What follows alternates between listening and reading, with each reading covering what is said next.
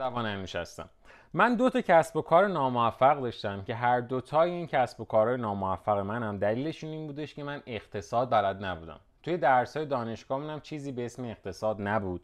منم اقتصاد برام فوق العاده درس خشکی بود و در نتیجه دوستش نداشتم. چند بارم سعی کردم که برم ترازنامه و صورتهای مالی و چیزایی مثل اینو از توی اینترنت یاد بگیرم و بخونمشون ولی بازم موفق نشده بودم. چون کلا از بیس برای من مفهومی به اسم اقتصاد جا نیفتاده بود. توی این سری از پادکست ها می‌خوایم یه کتابی رو با هم دیگه بخونیم و راجبش صحبت بکنیم که به عنوان یه کسایی که می‌خوایم توی دنیای مد و فشن و توی یه صنعت پا بذاریم و کار بکنیم یه سری از مفاهیم برامون به شکل داستان راحت جا بیفته. هر کدوم از این داستان ها رو که با هم دیگه بخونیم داره یک مفهوم اقتصادی رو به ما میگه. اسم کتابی که می‌خوایم بخونیم و تحلیلش بکنیم کتاب چگونگی رشد و فروپاشی اقتصاده. که زیر تیترشم هست یک داستان اقتصادی. کتاب از نشر نیه و ترجمهش هم آقای دکتر حمید رضا ارباب انجامش دادن و نویسنداش هم آقای پیتر شف و اندرو شف هستش. خود کتاب نزدیک نزدیک نه دیگه دقیقا 248 صفحه است. و 17 تا بخش داره. ما از این 17 تا بخش سعی می‌کنیم تا حد امکان همش رو با هم دیگه صحبت بکنیم راجع بهش. حتی اگر نرسیم کلش رو بخونیم خلاصه و تحلیلش رو ولی با هم دیگه حتما حتما بررسی می‌کنیم. ولی تا حداقل چند تا اپیزود اول عین متن کتاب رو سعی می‌کنیم بخونیم و تحلیلش بکنیم. برای اینکه اون مفاهیم پایه درست و دقیق توی ذهن ما شکل بگیره. اولین قسمتی که می‌خوایم شروع بکنیم اینه که اصلا بهش میگه تولد یه اندیشه. سه تا شخصیت داره این کتاب به اسمای ایبل و بیکر و چارلی. این سه تا شخصیت ما توی یه جزیره دور افتاده زندگی می‌کنن که از غذا اون جزیره فوق العاده خشکه خیلی هم دور افتاده است خیلی هم بد آب و هواست. بعد این جزیره کلا هیچ امکانات رفاهی توش وجود نداره. یعنی نه چیزی برای تفریح کردن هست نه مثلا فروشگاهی داره هیچی. کلا هم یه غذا داره اونم غذای ماهیه. ولی ماهیایی که این جزیره داره دو تا ویژگی دارن. یکی از ویژگیاشونه که انقدر بزرگ هستن که اگر اون ماهی روی نفر بخوره کل روز سیر میشه. یعنی نیاز نیستش که آدمای جزیره سه تا بعد غذا بخورن. و یه ویژگی دیگه هم اینه که ماهیای این جزیره هیچ وقت فاسد نمیشن. یعنی ماهیه رو اگر مثلا یه کسی بگیره نخوره بذاره گوشه جزیره سال بعد بخواد بخورتش ماهی کاملا سالمه. فاسد نشده اصلا. بعد مردم این جزیره مدل زندگیشون اینجوری که صبح از خواب بلند میشن می‌بینن گشنشونه از صبح سعی می‌کنن برن توی آب شروع کنن به ماهی گرفتن. این ماهی هم چون بزرگن و صد درصد توی آبن و لیزن هی از دست اینا در میرن. کل روز این آدم تلاش می‌کنن برای اینکه ماهی بگیرن. بقیه روزشون رو وقتی ماهی رو گرفتن سعی می‌کنن این ماهی رو بخورن و سیر بشن.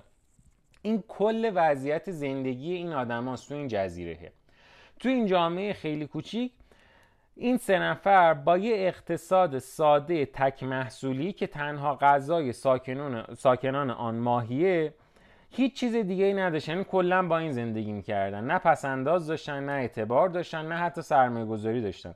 ولی نکته که وجود داره این که این سه تا آدم آدمای خنگی نبودن نادان نبودن و اتفاقا هم جاه طلب بودن هم بلند پرواز بودن. همشون یعنی هر ستای این آدما چه ایبل چه بیکر چه چارلی دلشون می‌خواسته که سطح رفاهی خودشون رو بهبود بدن. یه سری هدف هم اتفاقا داشتن مثلا اینکه کمتر زندگی بکنن لباسای بهتر بتونن بپوشن برگای قشنگتر بتونن برای خودشون جمع بکنن. ولی مسئله که وجود داشته اینه که از صبح تا شب اینا کلا کارشون این بوده. یعنی گرفتن ماهی کل وقت روز اینا رو می‌گرفته. یه شبی بین این سه نفر یه فردی به اسم آقای ایبل با خودش فکر می‌کنه میگه که آقا من واقعا اینجوری دیگه نمی‌تونم زندگی بکنم. من دلم می‌خواد که یه خونه بهتر داشته باشم یه پناهگاه خوشگلتر داشته باشم یه سری لباسهای بهتر داشته باشم. حالا لباسایی که مثلا اینا میپوشیدن احتمالا اون موقع از برگ درختها بوده دیگه. ولی مثلا ترجیحش این بوده که برگای خوشگلتری رو بتونه جمع بکنه لباسای بهتری بتونه برای خودش درست بکنه. اصلا دلش می‌خواسته یه تایمایی بشینه زیر آفتابه کیفش رو ببره توی جزیره. چرا همش باید دنبال ماهی باشه؟ کلی از این سوالا میاد تو ذهنش و به این نتیجه می‌رسه که کاش که بتونه یه وسیله داشته باشه که با این وسیله زودتر ماهی بگیره که به جای که کل روزش رو سعی بکنه به ماهی گرفتن و بتونه ماهی رو بخوره تا آخر شب مثلا تو یه ساعت دو ساعت ماهی بگیره بقیه روزش رو بشینه کیف بکنه بره به کارهایی که دلش می‌خواد برسه تفریحی که دوست داره رو انجام بده. انقدر به این چیزا فکر می‌کنه تا آخر یه ایده به ذهنش می‌رسه که ما امروز بهش میگیم قلاب ماهیگیری. با خودش میگه که اگه من بتونم یه قلاب ماهیگیری درست بکنم چه اتفاقی برای من میفته؟ من می‌تونم ماهی های سریعتری بگیرم. دیگه لازم نیست کل روزو بشینم سخت کار بکنم جون بکنم بدبختی بکشم.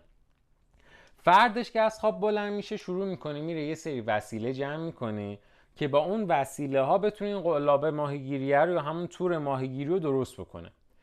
وقتی که صبح میشه اون شروع می‌کنه به اینکه این وسایل رو پیدا کردن و بره اینا رو بغل همدیگه بذاره اسمبل بکنه سعی کنه یه قلاب درست بکنه ولی دوستای دیگهش یعنی بیکر و چارلی مثل هر روز همون برنامه همیشگیشون رو داشتن. با شده بودن تو آب رفته بودن می‌خواستن ماهی بگیرن داشتن تلاش می‌کردن زحمت میکشیدن.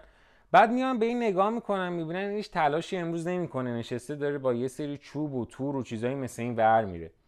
بهش میگن که رژیمی؟ میگه نه.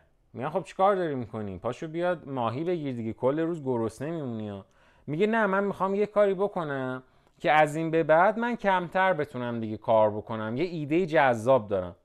دوستاش که اتفاقا همین آقای چارلی هم بوده یه ذره اینجوری نگاه عاقلا در صفی بهش می‌کنه. میگه ببین هر کاری دلت می‌خواد بکنی بکن. ولی وقتی گشنت شد پا نشی بیای پیش ما گریه زاری بکنی بگی که نمی‌دونم من الان ماهی می‌خوام و گشنمه و تو رو خدا به من کمک کنین و از این حرفا. به خاطر اینی که ما بهت گفتیم که این کار که داری می‌کنی دیوونگیه. بیا قشنگ مثل بچه آدم ماهی تو بگیر. چرا اینجوری می‌کنی؟ ایبل شروع می‌کنه میگه که نه من می‌خوام این توره رو درست بکنم. با اینکه گشنش بوده ولی کل روزش رو شروع می‌کنه به درست کردن تور. توی کتاب میگه که با فداکاری از خودگذشتگی بالاخره موفق میشه که یه سرمایه رو خلق بکنه. اون شب در حالی که بیکر و چارلی قشنگ با شکمهای سیر خوابیده بودن ایبل حسابی گرسنش میشه. واقعا داشته با گرسنگی دست و پنجه نرم می‌کرده ولی توی ذهنش یه کوهی از ماهی رو همش تصور می‌کرده که می‌تونه با این اختراعی که داره یعنی همون قلاب ماهیگیری یا تور ماهیگیری می‌تونه شکار بکنه؟ می‌تونه کلی ماهی از این به بعد بگیره و اصطلاحا یه دونه رویایی تو ذهنش می‌بینه که دیگه از این به بعد پولدار میشه. از این به بعد کلی ماهی داره. فردا صبحش که هر بلند میشن شروع می‌کنن به ماهی گرفتن. چارلی ایبل مثل همیشه شروع می‌کنن به ماهی گرفتن می‌بینن که ای بابا آقای ایبل اومد با یه وسیله عجیب غریبی. نگاش می‌کنم میگن ای کلا خریدی این چیه؟ شروع می‌کنم بهش خندیدن که این چیه؟ دستت گرفتی. برو بابا به قشنگ ماهی تو بگیر دیگه. دیروزم که بهت گفتیم دیوونه شدی. همه این حرفا رو بهش می‌زنن. ای برم خب اولین باری بوده که این وسیله رو اختراع کرده بوده دیگه. خودش هم بلد نبوده خوب باش کار بکنه. یه ذره که میگذره آروم آروم دستش میاد که چجوری می‌تونه با این توره شروع کنه به ماهی گرفتن. و هنوز به یه ساعت که نرسیده شروع می‌کنه یه دونه ماهی می‌گیره. سریع ماهی خوب گنده میفته توی قلابش. بعد یه ذره چارلی و بیکر تعجب می‌کنن میگن که چی شد؟ چه وسیله جالبی داره. ولی بازم اونقدی مثلا توجهشون جلب نمیشه. ایبل باز دوباره شروع می‌کنه با همون وسیلهش به ماهی گرفتن. به یه ساعت دوم نرسیده باز دوباره یه ماهی دیگه هم می‌گیره. بعد نگاه می‌کنن می‌بینن اون دوتا هنوز نتونستن ماهی بگیرن. کلی وقت صرف کردن. هیچ ماهی گیرشون نیومده. ولی ایبل با کمتر از دو ساعت کار کردن تونست دو تا ماهی خیلی بزرگ بگیره. برای لحظه ایبل به این نعمت ناگهانی و دور از انتظار فکر می‌کنه. از اونجا که فقط با یه روز ماهیگیری می‌تونه غذای دو روز خودش رو فراهم بکنه بنابراین می‌تونه یه روزش رو صرف کارهای دیگه ای بکنه که تا الان توی جزیره یه همچین چیزی اصلا امکان پذیر نبوده. این کل فصل اول کتاب بود ولی توی هر کدوم از فصلها دو تا اتفاق جذاب وجود داره. یکی یه چیزی است به عنوان بررسی واقعیت یکی قسمت دیگه ای داره توی هر فصلی به عنوان خلاصه و نتیجه گیری من این دوتا رو عین متن کتاب رو می‌خونم. به خاطر اینکه این دوتا قسمت دوتا قسمتی هن که خیلی مهمه که اون مفاهیمی که تا الان داشتیم راجع به داستان باشون صحبت می‌کردیم و بتونیم الان یه دونه فرم کلی و اصولیش توی, شکل توی ذهنمون جا بگیره و شکل بگیره. تو قسمت بررسی واقعیت تو قسمت اولش میگه که با این کار ساده ایبل یعنی همون درست کردن اون توره یه اصل اساسی اقتصاد رو به ما یاد داد. پیروی از این اصل پایه‌ای می‌تونه موجب ارتقاء سطح زندگی بشه. اون مصرف کمتر و ریسک پذیری رو انتخاب کرد. حالا تعریف می‌کنه میگه مصرف کمتر یعنی چی؟ ایبل اون روز به منظور ساختن تورش نتونست ماهی بگیره.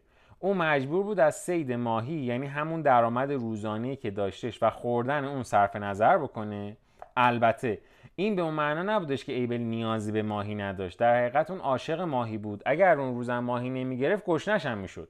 تقاضای ایبل برای ماهی بیشتر یا کمتر از دو دوست دیگش هم نبود. اما او امروز مصرفش رو به تاخیر میندازه تا در آینده مصرف بیشتری بتونه داشته باشه.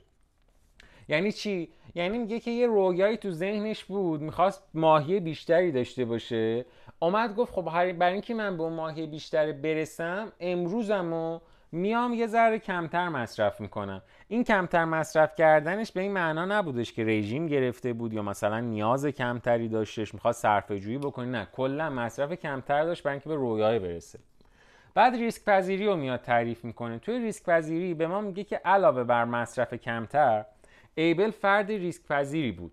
به خاطر اینکه اون هیچ تصوری از درست کار کردن وسیلش یعنی همون تور ماهیگیریش نداشت.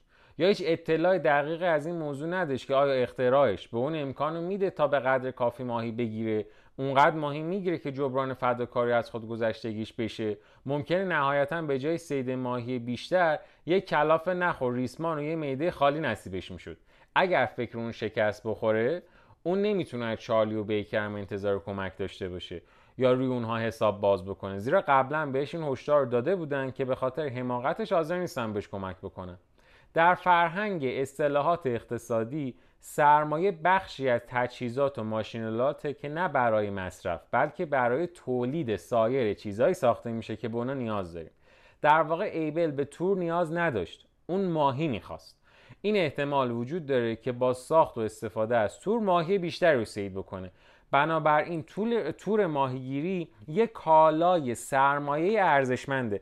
ببین همین اول ما می‌فهمیم سرمایه یعنی چی؟ سرمایه یک کالای مصرفی برای من و شما نیستش. یعنی چی؟ یعنی اگر من یه دونه برند طلا فروشی دارم خود طلایه ممکنه برای من سرمایه نباشه. سرمایه ای که می‌تونیم ما داشته باشیم اون وسایل و تجهیزاتی هستش که میاد چیکار می‌کنه؟ باعث این میشه که ما در اصل چجوری بهتون بگم؟ مثل دقیقا همون تعریف که خود کتاب داشته دیگه که برای تولید سایر چیزایی استفاده میشه که بهشون نیاز داشتیم. یعنی چی؟ یعنی مثلا اگر من طلا فروشی دارم انگشتر طلایه سرمایه نیست. اون طلایه که تونستم ازش اینو درست کنم سرمایه است. اون کارگره سرمایه است. اون تجهیزاتی که داشتم سرمایه است. تو بررسی واقعیت دومش راجع به این موضوع صحبت می‌کنه که با دو برابر شدن بهرهوری ایبل اون می‌تونه بیش از نیاز مصرفیش تولید بکنه. با منافع حاصل از بهرهوری بیشتر تمام بخش‌های اقتصادی سود خواهم برد. قبل از اینکه ایبل موفق به ساخت تور ماهیگیری بشه جزیره فاقد هر گونه ذخیره و پسنداز بوده. تمایل او برای ریسک کردن و گرسنه نماندن باعث ایجاد اولین بخش سرمایه‌ای شد که نهایتا پسنداز را به وجود آورد. در این داستان فرض می‌کنیم که ماهی فاسد نمیشه می‌تونیم هم پسندازش بکنیم. تولید مازاد بر مصرف یعنی همون پسنداز نیروی حیاتی اقتصاد سالمه. تو قسمت نتیجه گیری چی میاد به ما میگه؟ تو قسمت خلاصه و نتیجه گیری به ما میگه که برای همه حیوونا بجز انسان اقتصاد در واقع تلاش برای بقا و زنده موندن روزانه است. به دلیل مسائلی مثل رقابت برای به دست آوردن غذای کمیاب، خشونت در, در محیط طبیعی، خطر شکار شدن، آسیب پذیری در مقابل بیماری ها، نداشتن خلاقیت و حفظ بقا که در حیوان ها وجود داره انسان و حیوان از همدیگه توی این زمینه ها متمایز میشن. اگر ما دو چیز نداشته باشیم در شرایط سختی قرار می‌گیریم. همونطور هم که در گذشته نچندان دور این اتفاق میافتاده. اون دو چیز چیاست؟ یکی دستای ماهره یکی مغز تواناست. با استفاده از این دو ما قادر به ساختن وسایل و ماشین های خواهیم بود که توانایی های ما را برای غلبه بر محیط افزایش بده. یعنی میاد میگه آقا فرق انسان و حیوان تو اینه که انسان یه مغز و یه دست ماهر داره که می‌تونه بیاد یه سری چیزای خیلی عجیب غریبتر و بهتری رو خلق بکنه. برای همه حیوانان به جز انسان اقتصاد کلا یه معنی داشته. اونم تلاش برای بقا و زنده موندن به صورت روزانه بوده. یعنی همین کاری که ایبل و چارلی و بیکر می‌کردن که هر روز بلند می‌شدن. برای اینکه از گشنگی نمیرن روزانه تلاش می‌کردن ماهی می‌گرفتن. برای حیوانایی میشه تعریف اصلی اقتصاد. یه اقتصاددان به نام آقای توماس وودز دوست داره تا دانشجوهاش رو با یه تجربه فکری ساده به چالش بکشه. به ایشون میگه که فرض بکنین که همه وسایل و ماشینالاتی که تا الان داریم ناپدید بشه. اقتصاد چجوری میشه اون موقع؟ یعنی چی؟ یعنی خودرو تراکتور کارخونه زباهم بیل مکانیکی فرغون اره چکش نیزه هر چیزی که هست ناپدید شه.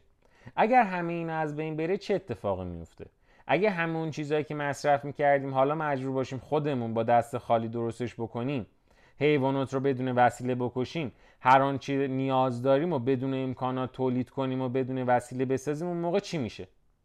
صد درصد زندگی که ما داریم زندگی سخت نمیشه اون موقع.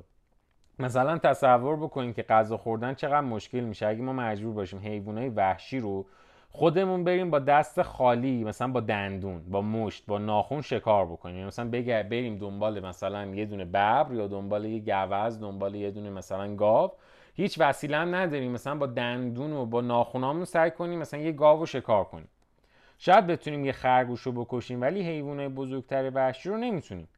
اگه گیاهان را با دست بکاریم و برداشت کنیم و حتی کیسه برای برداشت محصول نداشته باشیم چی میشه؟ مثلا بری یه دونه درخت به فرض پرتقال بکارین بعد یه کیسه نداشته باشی پرتقالایی که می‌خوای برداشت کنی و بذاری توش. تصور کنیم ما مجبور باشیم لباس ها و وسایل منزل رو خودمون بدون هیچ وسیله و بدون کمک کارخونه ها بسازیم. حتی بدون داشتن یه قیچی. اون موقع چه اتفاقی میفته علا رقم هوشمون دست کم از نظر اقتصادی بر اورانگوتان ها و شامپانزا برتری خاصی دیگه صد درصد نداریم. ابزارها و تجهیزات همه چیز رو تغییر داده و بهبود میبخشند و امکان صرف جویی و اقتصاد بهتر رو برای ما فراهم می‌کنن. نیزه ها در کشتن حیوانات وحشی بیلای مکانیکی در کاشتن محصولات و تورها در سید ماهی به ما کمک می‌کنن. این وسیله ها و ماشینالات اثر کار ما رو بیشتر می‌کنه. بیشتر می‌سازیم بیشتر مصرف می‌کنیم زندگی بهتر سرشار از موفقیتی هم داریم به خاطر داشته باشین فهمیدن اون چیزی که اوضاع اقتصادی و بهبود میبخشه کار خیلی ساده ایه. یعنی پیدا کردن راه های بهتر برای تولید کالاهای بیشتری که انسان ها می‌خوان ببین کل تعریفی که ما می‌خوایم صحبت بکنیم می‌خوایم به مفاهیم اقتصادی و خیلی خیلی ساده صحبت کنیم راجبش تا بعدا بتونیم به یه جایی برسیم که وقتی یه بیزینسی رو شروع می‌کنیم عامل شکست خوردنمون مسائل اقتصادی نشه. اینی که ما بیایم بگیم که من یادم رفته بود چقدر حقوق میدم. مثلا درآمد زیادی داشتم ولی هزینه های چرت و پرت زیادی هم داشتم. این اتفاقا برامون نیفته. کل این می‌شد فصل اول و حالا اگه موافقیم فصل دوم هم با هم دیگه بخونیم. توی فصل دوم راجع به توزیع ثروت حرف می‌زنه. چه اتفاقی میفته توی فصل قبل ما فهمیدیم که این آقای ایبل اومد یه ایده خفن داد. گفتش که من می‌خوام زندگی بهتری داشته باشم. به خاطر اینم که زندگی بهتری می‌خواست داشته باشه رفت یه تور ماهیگیری درست کرد. اصطلاحا کارآفرینی کرد یه جورایی. کارآفرینی و اگر تعریفش رو نمی‌دونین برین حتما حتما اپیزود مربوط به کارآفرینی چیز تو گوش بدین. کلی اونجا راجبش صحبت کردیم و تعریف درست کارآفرینی اونجا با هم دیگه مطرح کردیم تا از این به بعد به هر کسی به اشتباه نگیم کارآفرین. حالا چه اتفاقی به وجود میاد؟ یه جورایی الان ما از این به بعد توی نظام طبقاتیمون یه سریا فقیر شدن تو این جزیره یعنی بیکر رو با چارلی. یه آقایی هم به اسم ایبل چی شد؟ این ثروتمند شد پولدار شد. یه جورایی با این اختراع ما تبدیل شد جامعهمون به فقیر و ثروتمند تبدیل شد به دارا و ندار. حالا چه اتفاقی داره میفته؟ ما داریم فکر می‌کنیم که نکنه حالا بیکر و چارلی بیان از دست این ایبل ناراحت بشن. هرچند هدف ایبل منفعت طلبی شخصی و کسب سود برای خودش بوده ولی بالاخره یه سرمایه‌ای به دست آورده که شاید این سرمایه بتونه به هر ستاشون کمک بکنه. واقعیت کار اینجاست که بعد از اینکه یه ذره میگذره بیکر و چارلی میرن می‌بینن که آقا این ایبل چقدر راحت داره شروع می‌کنه با این تور ماهی گرفتن. میرن پیشش. چارلی بهش میگه که آقا ببین یه مسئله رو می‌خوام بهت بگم. من الان می‌دونم که تو چقدر داری با این تور راحت کار می‌کنی و به خاطرش هم یه روز در میون داری کار می‌کنی و چیزایی مثل این. چون خب تو روزی دو تا دونه ماهی می‌گیری دیگه یکیشو امروز می‌خوری یکیشو فردا می‌خوری. در نتیجه یه روز در میون داری کار می‌کنی. حالا من یه پیشنهاد بهت دارم. اگه میشه تو چون یه روز در میون کار می‌کنی اون روزایی که نمیخوایش این توره رو بده به ما. بعد بیکر هم بهش میگه که راست میگه دیگه یه ثروتی به دست آوردی بیا این ثروته رو بین ما تقسیم کن. بعد ایبل یه ذره با خودش میشینه فکر می‌کنه میگه که خب می‌تونم این کار بکنم می‌تونم از خود گذشتگی داشته باشم مسئله هم نداره راست هم میگن دیگه من که توره رو هر روز نمی‌خوام. بذار بدم به اینا منم که نمی‌خوام اینا رو تحقیرشون بکنم یا اینکه نمی‌خوام مثلا خطری, به خطری براشون داشته باشم. می‌تونم اینو بهشون بدم. یه ذره که میگذره به خودش فکر می‌کنه که خب ولی اگر من این توره رو بهشون بدم و اینا این توره رو خرابش بکنن اون موقع چه اتفاقی میفته وقت اون موقع اونا مثل قبل میرن زندگی عادیشون رو می‌کنن. من دیگه مجبورم این دفعه یه تور خرابی دارم که باید همه وقتم رو بذارم برای تعمیر و نگه داشتنش بعد با خودش فکر می‌کنه میگه من کلی آرزو داشتم که می‌خواستم با این تور برآوردش بکنم. هدف من این بود برم لباسای خوب بخرم برم برگای خوب مثلا برای لباسام جمع بکنم. خونه خوب می‌خواستم داشته باشم یه پناهگاه خفن می‌خواستم داشته باشم. اینجوری همه آرزوهام برباد میره. بر همین به دوستاش میگه که من خیلی شرمندم ببخشید ولی نمی‌تونم. توره رو خودم ساختم. خودتونم اگر بخوایم می‌تونین بسازین. حداقلش اینه که الان شماها یه قدم از روز اول من جلوترین. چون روز اول من نمی‌دونستم مثلا این توره رو بسازم جواب میده یا نه. الان حداقل شماها می‌دونین که اگر بسازین جواب میده. و این خودش یه اتفاق خوبه دیگه. هرچند چارلی کارای و مزیت استفاده از تور رو می‌دونست اما نگران ساختن تور بود. چارلی بیبل میگه که خب آقا بیا منطقی باشیم. اگه من اینو بسازم از کجا بدونم که من یه روز گشنگی دارم می‌کشم؟ ولی از کجا بدونم که دارم درست میسازمش؟ از کجا معلوم که اون توری که من می‌سازم مثل توری که تو ساختی درست باشه؟ بیکر اینجا میپره وسط میگه خصیصی نکن دیگه. ببین فهمیدیم نمی‌خوای بهمون کمک کنی خب؟ ولی حداقل بیا یه کاری بکن. نظرت چیه؟ که وقتی ما مشغول ساخت تور هستیم بخشی از ماهی های اضافت رو قرض بدی به ما. به این روش موقع ساختن تور از گشنگی حداقل ما تلف نمیشیم. و پس از ساخت تور سید ماهی های اضافه هر چیزی که بهمون قرض دادی و بهت برمیگردونیم ایبل یه ذره میشینه فکر می‌کنه می‌بینه آقا جواب این دفعه یعنی سوال پیشنهادی که این دفعه بیکر پرسیده خیلی جذاب تره نسبت به اون چیزی که چارلی داره میگه. میگه که خب آره بهتره دیگه. باز یه ذره به خودش که فکر می‌کنه میگه که خب اگر من بهتون ماهی قرض بدم چه تضمینی وجود داره که شما برین اون توره رو بسازین؟ اومدین ما ماهی داشتین دیگه نرین مثلا تور درست کنین برین بشین استراحت کنین برای خودتون برین آفتاب بگیرین. پس این احتمال وجود داره که من بهتون ماهی و قرض بدم ولی شماها به این پسش ندین. به نظرم بعد یه پیشنهاد بهتری بهم بدین چون پیشنهادی که الان دادین چیز جذابی نیستش. بیکر و چارلی هم نگاه می‌کنم میگن آقا راست میگه دیگه استدلالش منطقی بوده. به اشتباه خودشون پی می‌برن و می‌فهمن که یه آقای به اسم آقای ایبل بدون منفعت شخصی خودش حاضر نیست ریسک بکنه. بیکر دوباره میره پیش ایبل میگه که بیا پس حالا این سری معامله بکنیم. برای هر یه دونه ماهی که تو به ما قرض بدی ما دو تا ماهی بهت برمیگردونیم. این یعنی تو داری یه سود 100 درصد می‌کنی. توی همچین جزیره تو چجوری می‌خوای با ماهیات یه همچین سودی که الان ما داریم بهت میدیم و داشته باشیم؟ تو بیا به ما ماهی قرض بده برای اینکه مطمئن باشی که ما بهت برمیگردونیم. به هر یه دونه ماهی دوتا بهت میدم.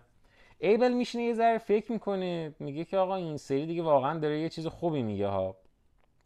ولی چی میگه؟ میگه که از این معامله سود زیادی نصیب من میشه. به ثروت و داراییش هم که فکر می‌کنه میگه که خب اگر به اونها دو تا ماهی بدم چهار تا بگیرم بدون کار کردن به اندازه دو ماهی ثروتمندتر میشم. و سرانجام به یه سرمایهدار ماهی تبدیل میشم. یعنی همون چیزی که واقعا دلش می‌خواسته. کلی میره جلوتر با خودش فکر می‌کنه میگه که اگه این اتفاق بیفته من مثل فیلم های هالیوود مثلا می‌تونم سیبیلام رو روغن بزنم و تاپ بدم و حسابی کیف بکنم.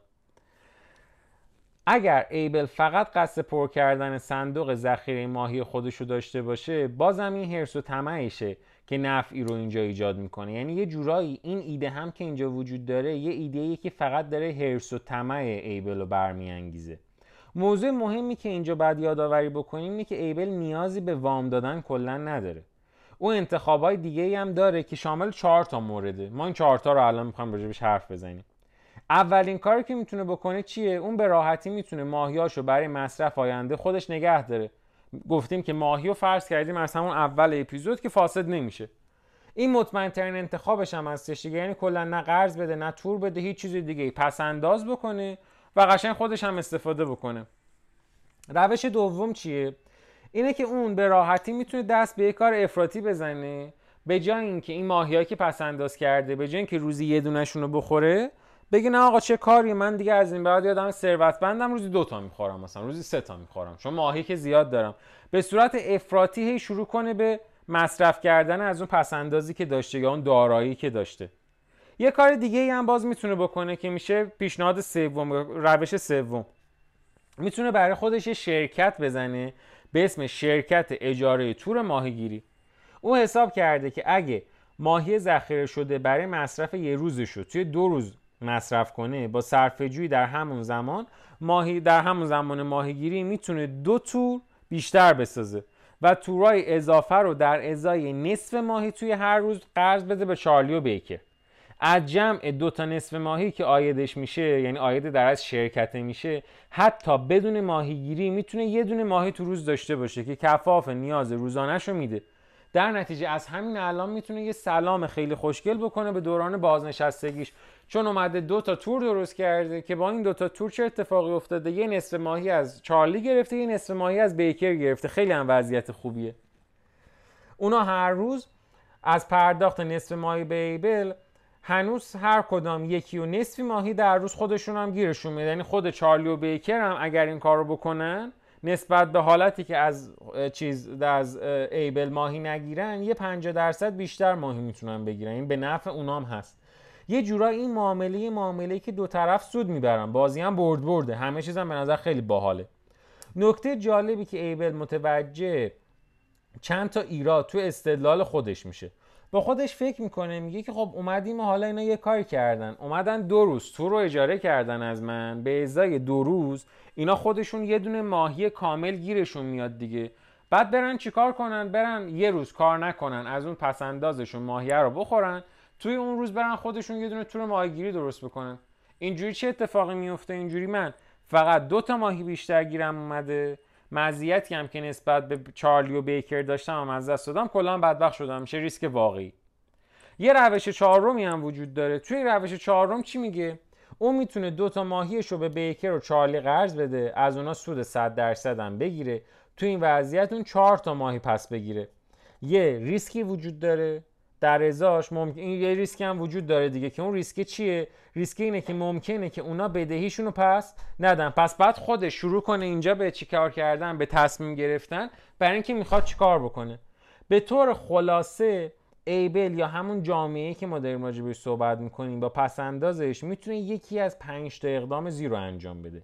یعنی یا می‌تونه هر چیزی که پسنداز کرده رو بازم پسنداز بکنه. می‌تونه پسندازش رو مصرف بکنه.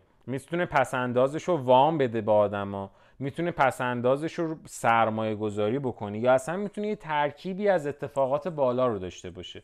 اینا هر کدومشون تصمیمایی که ایبل می‌گیره بسته به اینکه ببینه که واقعا چقدر دلش می‌خواد ریسک بکنه. به نفع اقتصاد جزیره چیزی خواهد بودش که اصطلاحا ما میگیم باری و نیاد به همسایه هاش تحمیل بکنه. در نتیجه برای اینکه داستانم بره به سمت جلو این آقای ایبل یه تصمیم مهم می‌گیره و تصمیم می‌گیره که چیکار کنه تصمیم می‌گیره که وام بده. شاید به نظر برسه که ایبل از مزیت خودش برای استثمار همسایه هاش که همسایه های نیازمندی هم بوده استفاده کرده. یعنی اومده وام داره در داره پول می‌گیره. یه جورایی اومده استثمار کرده اونا رو. ولی واقعیت اینه که ما نباید فکر بکنیم که یه کسی که داره این کار رو انجام میده از هیچی داره سود به دست میاره. سودی که ایبل به دست آورده جبران یا بهتر بگیم پاداش ریسکیه که توی اون فصل قبلی قبولش کرد. علاوه بر این, علاوه بر این توانایی اون در کسب سود مانع پیشرفت دوستاشم نمیشه. یعنی این آقای ایبل داره این سوده, سوده رو می‌کنه در ازای چه چیزی؟ در, در ازای اون ریسکی که خودش حاضر شد قبول بکنه در ازای اون مهارتی که داره. و اینم باید بدونیم که سودی که این می‌کنه کسی دیگه این وسط بدبخت نمی‌کنه. یه همچین چیزی به نفع جزیرم هستش. حالا چه اتفاقی توی داستان میفته توی داستان آدما میان به خودشون فکر می‌کنن میگن که آقا از چرا ما بیایم اینقدر همه چیز رو ایدئال در نظر بگیریم؟ یعنی بیایم بگیم که آدم ها میان از ایبل وام می‌گیرن و میان به موقع سود خودشون رو پس میدن. همه چیز هم خیلی خوبه.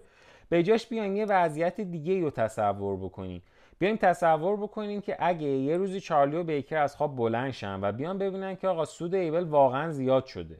یعنی واقعا داره سود می‌کنه دیگه از جایی به بعد. چرا نیام بهش بگن که چرا تو اینقدر سود می‌کنی؟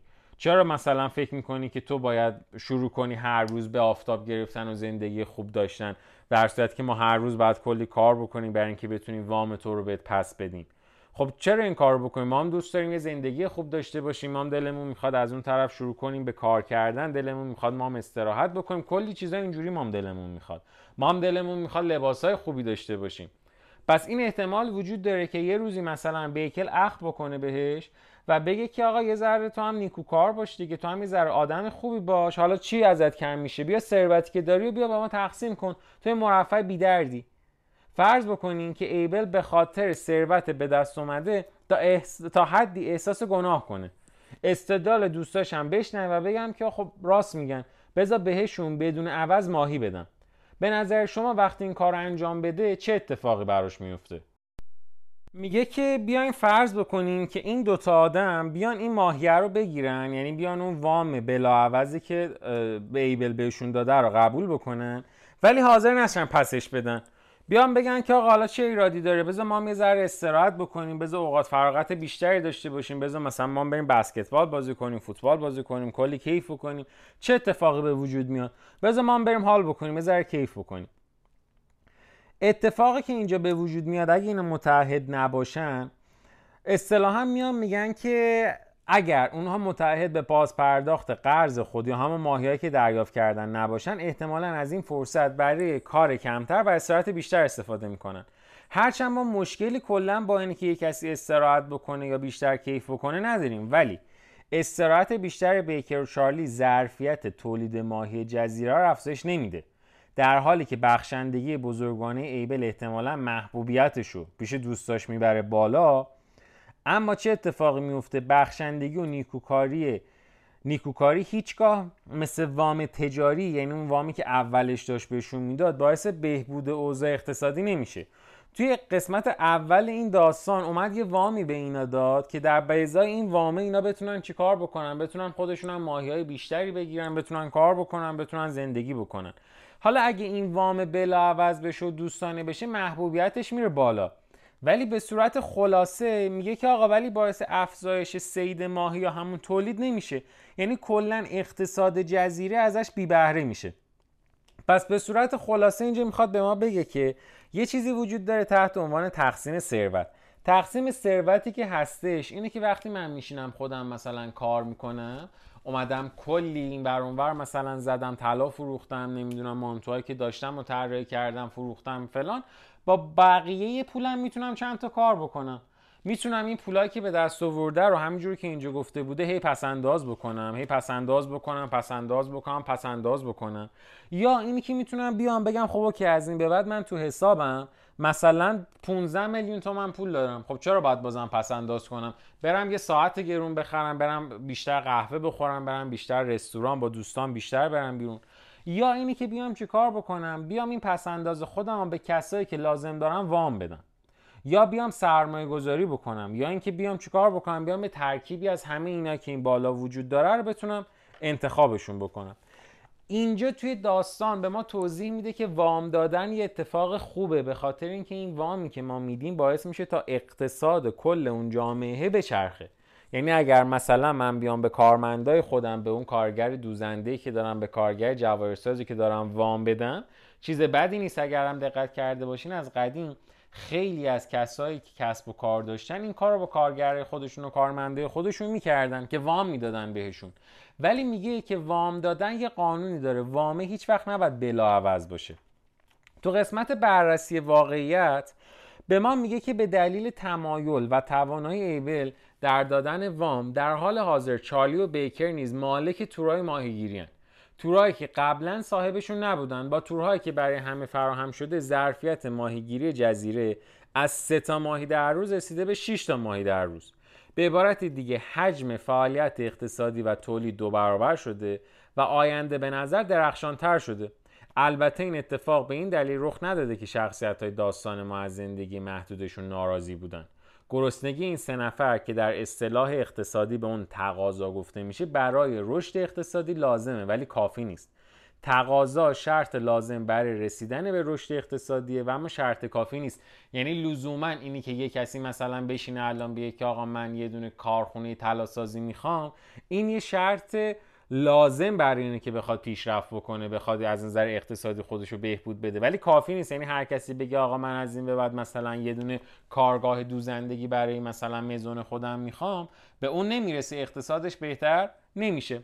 برای همه انسان ها تقاضای بیشتر و بیشتر یک امر کاملا طبیعیه.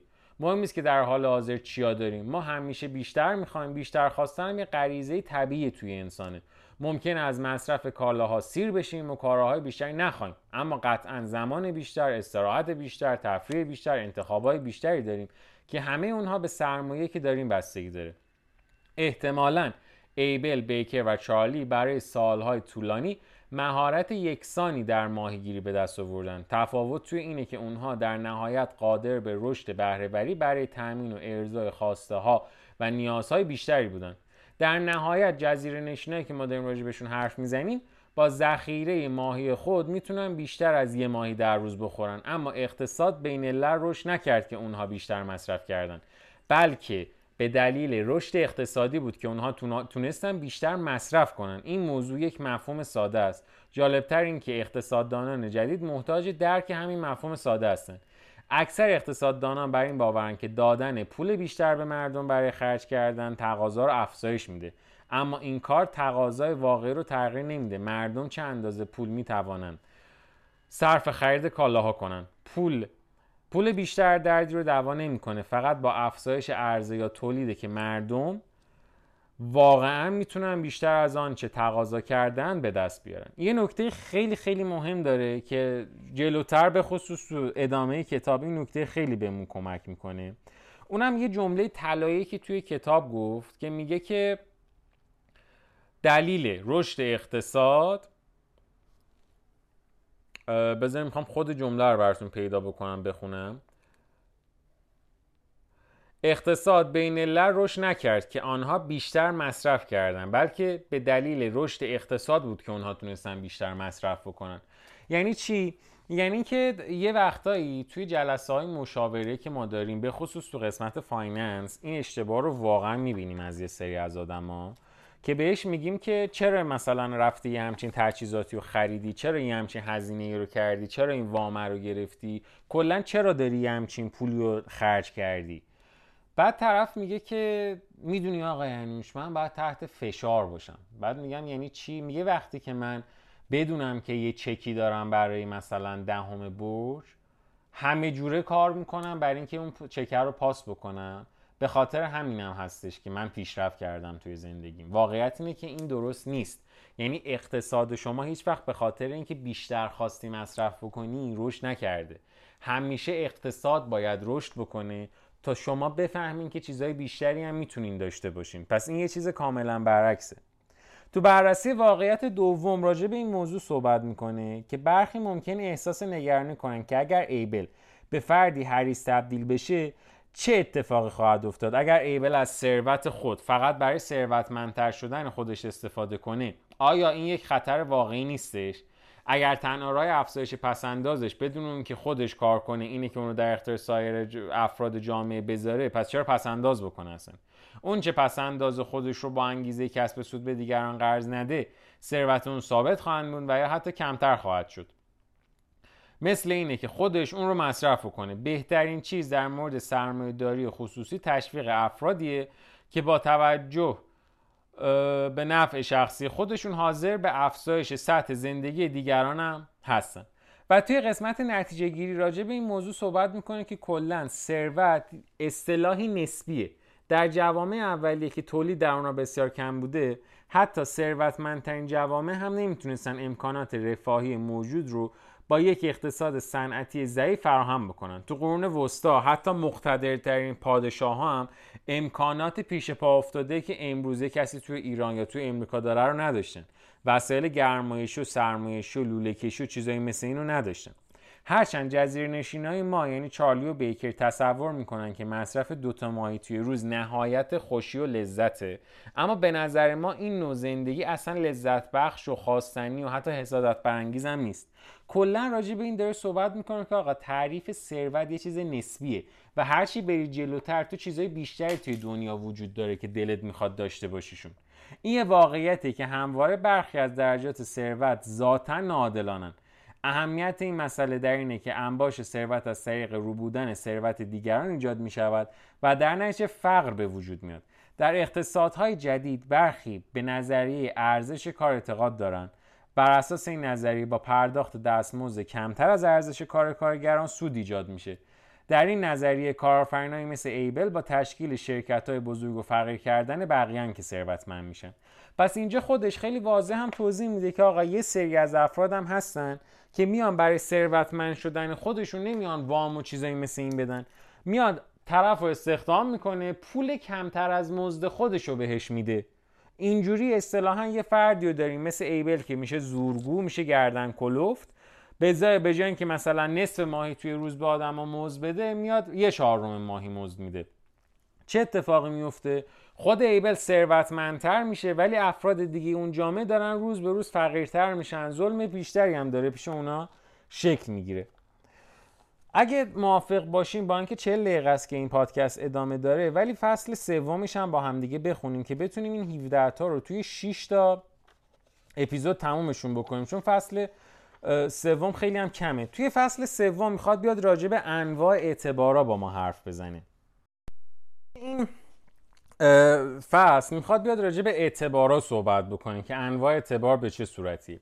میگه آقا تا اینجا ما دیدیم که ایبل بالاخره تصمیم گرفت که بیاد برای ساخت تور ماهیگیری به بیکر و چارلی ماهی قرض بده اصطلاحا وام بده.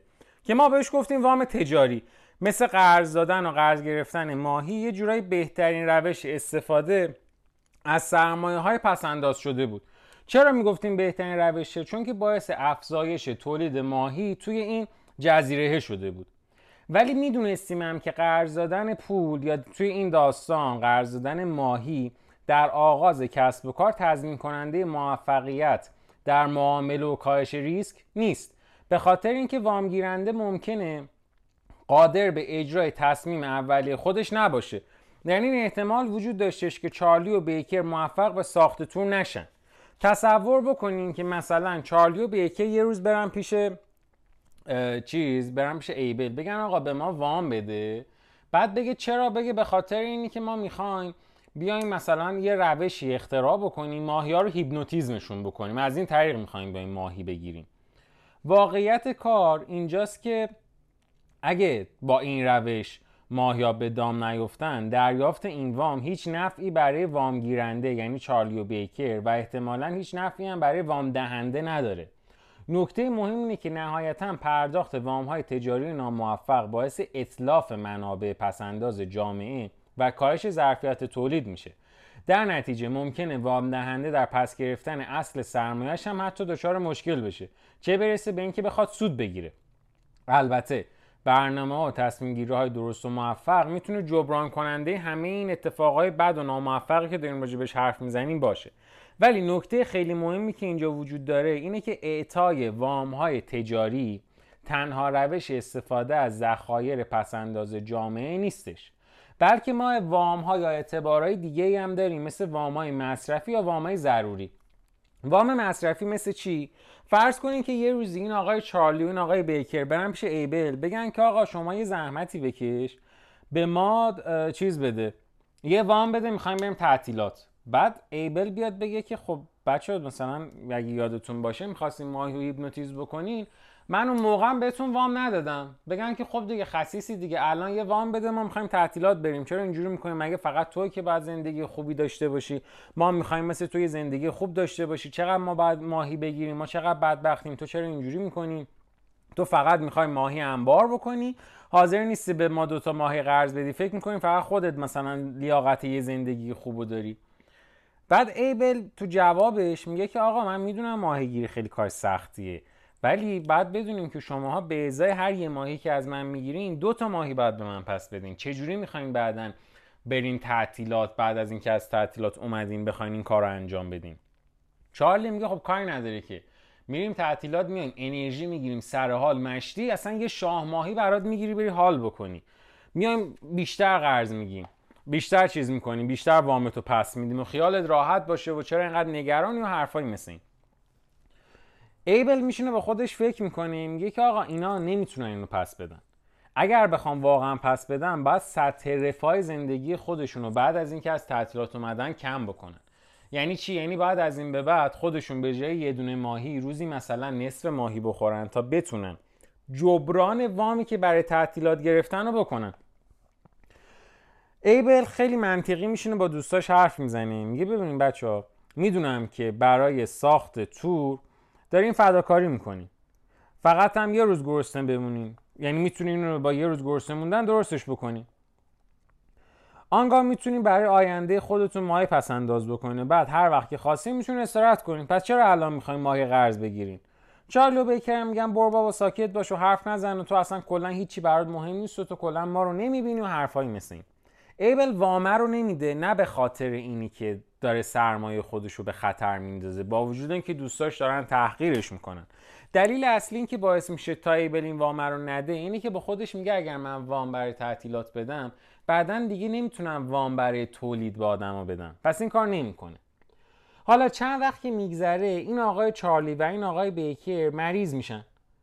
یه بیماری می‌گیرن که توی کتاب از به عنوان اسم آبله ازش اسم می‌بره. میگه که آره اینا آبله گرفتن و مریض شدن. حالا اینجا جاییه که آب ایبل میاد و بهشون از پسندازایی که داشته وام میده. اسم این وامه رو چی می‌ذاره؟ می‌ذاره وام ضروری. با خودش هم میگه که ببینین من می‌دونم که ریسک عدم بازپرداخت این وامه این سری خیلی بالاتره. یعنی شاید حتی از هیپنولیز کردن ماهی هم بالاتره.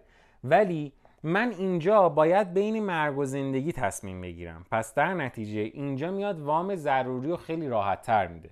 پس توی کتاب تا این فصلی که ما با هم دیگه خوندیم سه تا وام رو بررسی کردیم. وام تجاری که ما با آدما میدیم تا باشه کسب و کاری رو را بندازن. مثلا به یکی از تولید کننده هاتون میگیم ببین من بدی وام میدم که تو بیای از این به بعد شروع کنی مثلا به یه دستگاه زنجیر بافی بزنی که با این دستگاه زنجیر بافی به من اینقدر تخفیف بدی و اینقدر من سود بکنم. این میشه وام تجاری. به نفع کسب و کار خودت هم هست از کارمنده خودت هم هست. یه وام دیگه میشه چی؟ وام بدی طرف بره سفر وام بدی بره ماشین بخره. یه وام دیگه میشه چی؟ اینه که وام بدی که به اینا می‌گفتیم وام مصرفی. یه وام دیگه میشه وام ضروری. پول میدم به خاطر اینکه باید بین مرگ و زندگی انتخاب بکنم. یک وام فوق العاده مهمه. تو این فصل دو تا بررسی واقعیت داریم. یکیش میگه که هرگاه یک کامل خارجی مثل دولت پس انداز کنندگان رو مجبور یا تشویق به پرداخت وام های بی بازگشت بکنه افزایش زیان تقریبا قطعیه. چنین اشتباهی منجر به اطلاف و نابودی منابع پسنداز جامعه میشه. به دلیل اشتیاق دولت ها به انجام کارهای سودمند اقتصادی تمایل به کنترل روش های استقراض و قرض دادن پسندازها نیز وجود داره.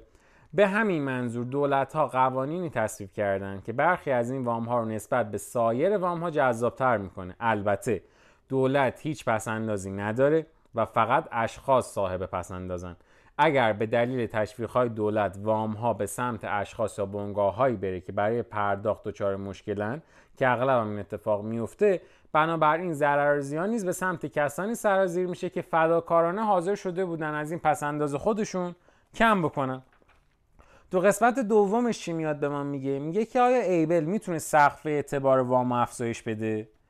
وقتی احتمال رکود اقتصادی وجود داره سیاستمدارا و بانکدارها درباره لزوم گسترش اعتبار از طریق افزایش حجم موجود برای وام دادن حرف می‌زنن. آیا این سیاست دستوریه؟ در مورد دوستان ماهیگیر ما ایبل چگونه می‌تواند بیش از پس اندازش وام بده؟ اعتبار و ظرفیت وامده جزیره محدود به عرضه ماهی یا همون ماهی های ذخیره همون پس انداز شده است. توی قسمت خلاصه و نتیجه گیری هم راجع به این صحبت می‌کنه که متاسفانه این نظریه مورد قبول سیاستمداران و نظریه پردازان علوم اجتماعی که به منظور انجام فعالیت های سودمند تولیدی تولیدی دولت باید بر چگونگی تخصیص پسندازها نظارت بکنه. البته این اقدام و تاثیرگذاری برای اعطای وام برای دولت ها بدون دردسر نیست. دولت وام رو زمانت می‌کنه ولی اشخاص و سازمان ها از جریمه ها و اعتبار مالیاتی شکایت دارن. اساسا وظیفه دولت در برابر پسنداز کنندگان و وام گیرندگان تفکیک بین علل و آثار اعطای وام و اعتباره که می‌تونه منجر به تخصیص ناکارآمد پسندازها بشه. همونطور که توی قسمت بعدی کتاب هم با هم دیگه می‌بینیم یا با هم دیگه میشنویم و می‌خونیم دو عامل ایجاد ذخایر پولی رو به افزایش و توانایی پوشالی و ظاهرا نامحدود دولت در تعهد پرداخت بدهی ها یا همون وام ها باعث قفلت از این واقعیت میشه که اعتبار واقعی مورد نیاز با کمبود عرضه پسنداز روبروه. در حالی که تصور اکثر مردم اینه که فقط تمایل وامگیرندگان عنصر مهم و ضروری برای یک بازار فعال اعتباره. همانند هر منبع دیگری پسنداز قبل از آن که قرض داده بشه باید جمعآوری و انباشته بشه. توی این اپیزود با همدیگه راجع به کتاب چگونگی رشد و فروپاشی اقتصاد صحبت کردیم. سعی کردیم یه سری از مفاهیمی که شاید توی کتاب ها فقط راجبشون بخونیم و توی اخبار ببینیم و بتونیم خیلی راحت تر با همدیگه راجبشون صحبت بکنیم. تا الان 60 صفحه از این کتاب رو خوندیم. توی اپیزود بعد می‌خوایم فصل 4 و 5 و 6 رو راجبش بخونیم و با هم صحبت بکنیم. و هدفمون اینه که توی حد اکثر 6 تا اپیزود ما بتونیم به صورت کلی راجع به مفاهیم اقتصادی حرف بزنیم. یعنی بدونیم که اقتصاد چجوری شکل می‌گیره چجوری نابود میشه چه اتفاقی میفته اگر که مثلا وقتی که دیدیم خیلی وقتا ما توی اخبار می‌خونیم بگیم که مثلا انتشار اسکناس باعث تورم میشه. ما می‌خوایم بیایم چیزایی مثل اینو یا ساختن بیش از اندازه مسکن و ورشکستگی بانک ها و نجات دادن اقتصاد و چیزایی مثل این رو یا مثلا شنیدیم بعضی وقتا میگن اقتصادمون کوچیک شده. چیزایی مثل این رو می‌خوایم بیایم به صورت خیلی ساده با یه سری داستان بخونیم و راجبشون یاد بگیریم که در نهایت کار بتونیم خیلی از این تحلیل ها رو و اخباری که دارن توی به صورت روزانه می‌بینیم و میشنویمشون رو بتونیم تحلیل بکنیم و راجبشون صحبت بکنیم. مرسی که توی این اپیزود هم در کنار ما بودیم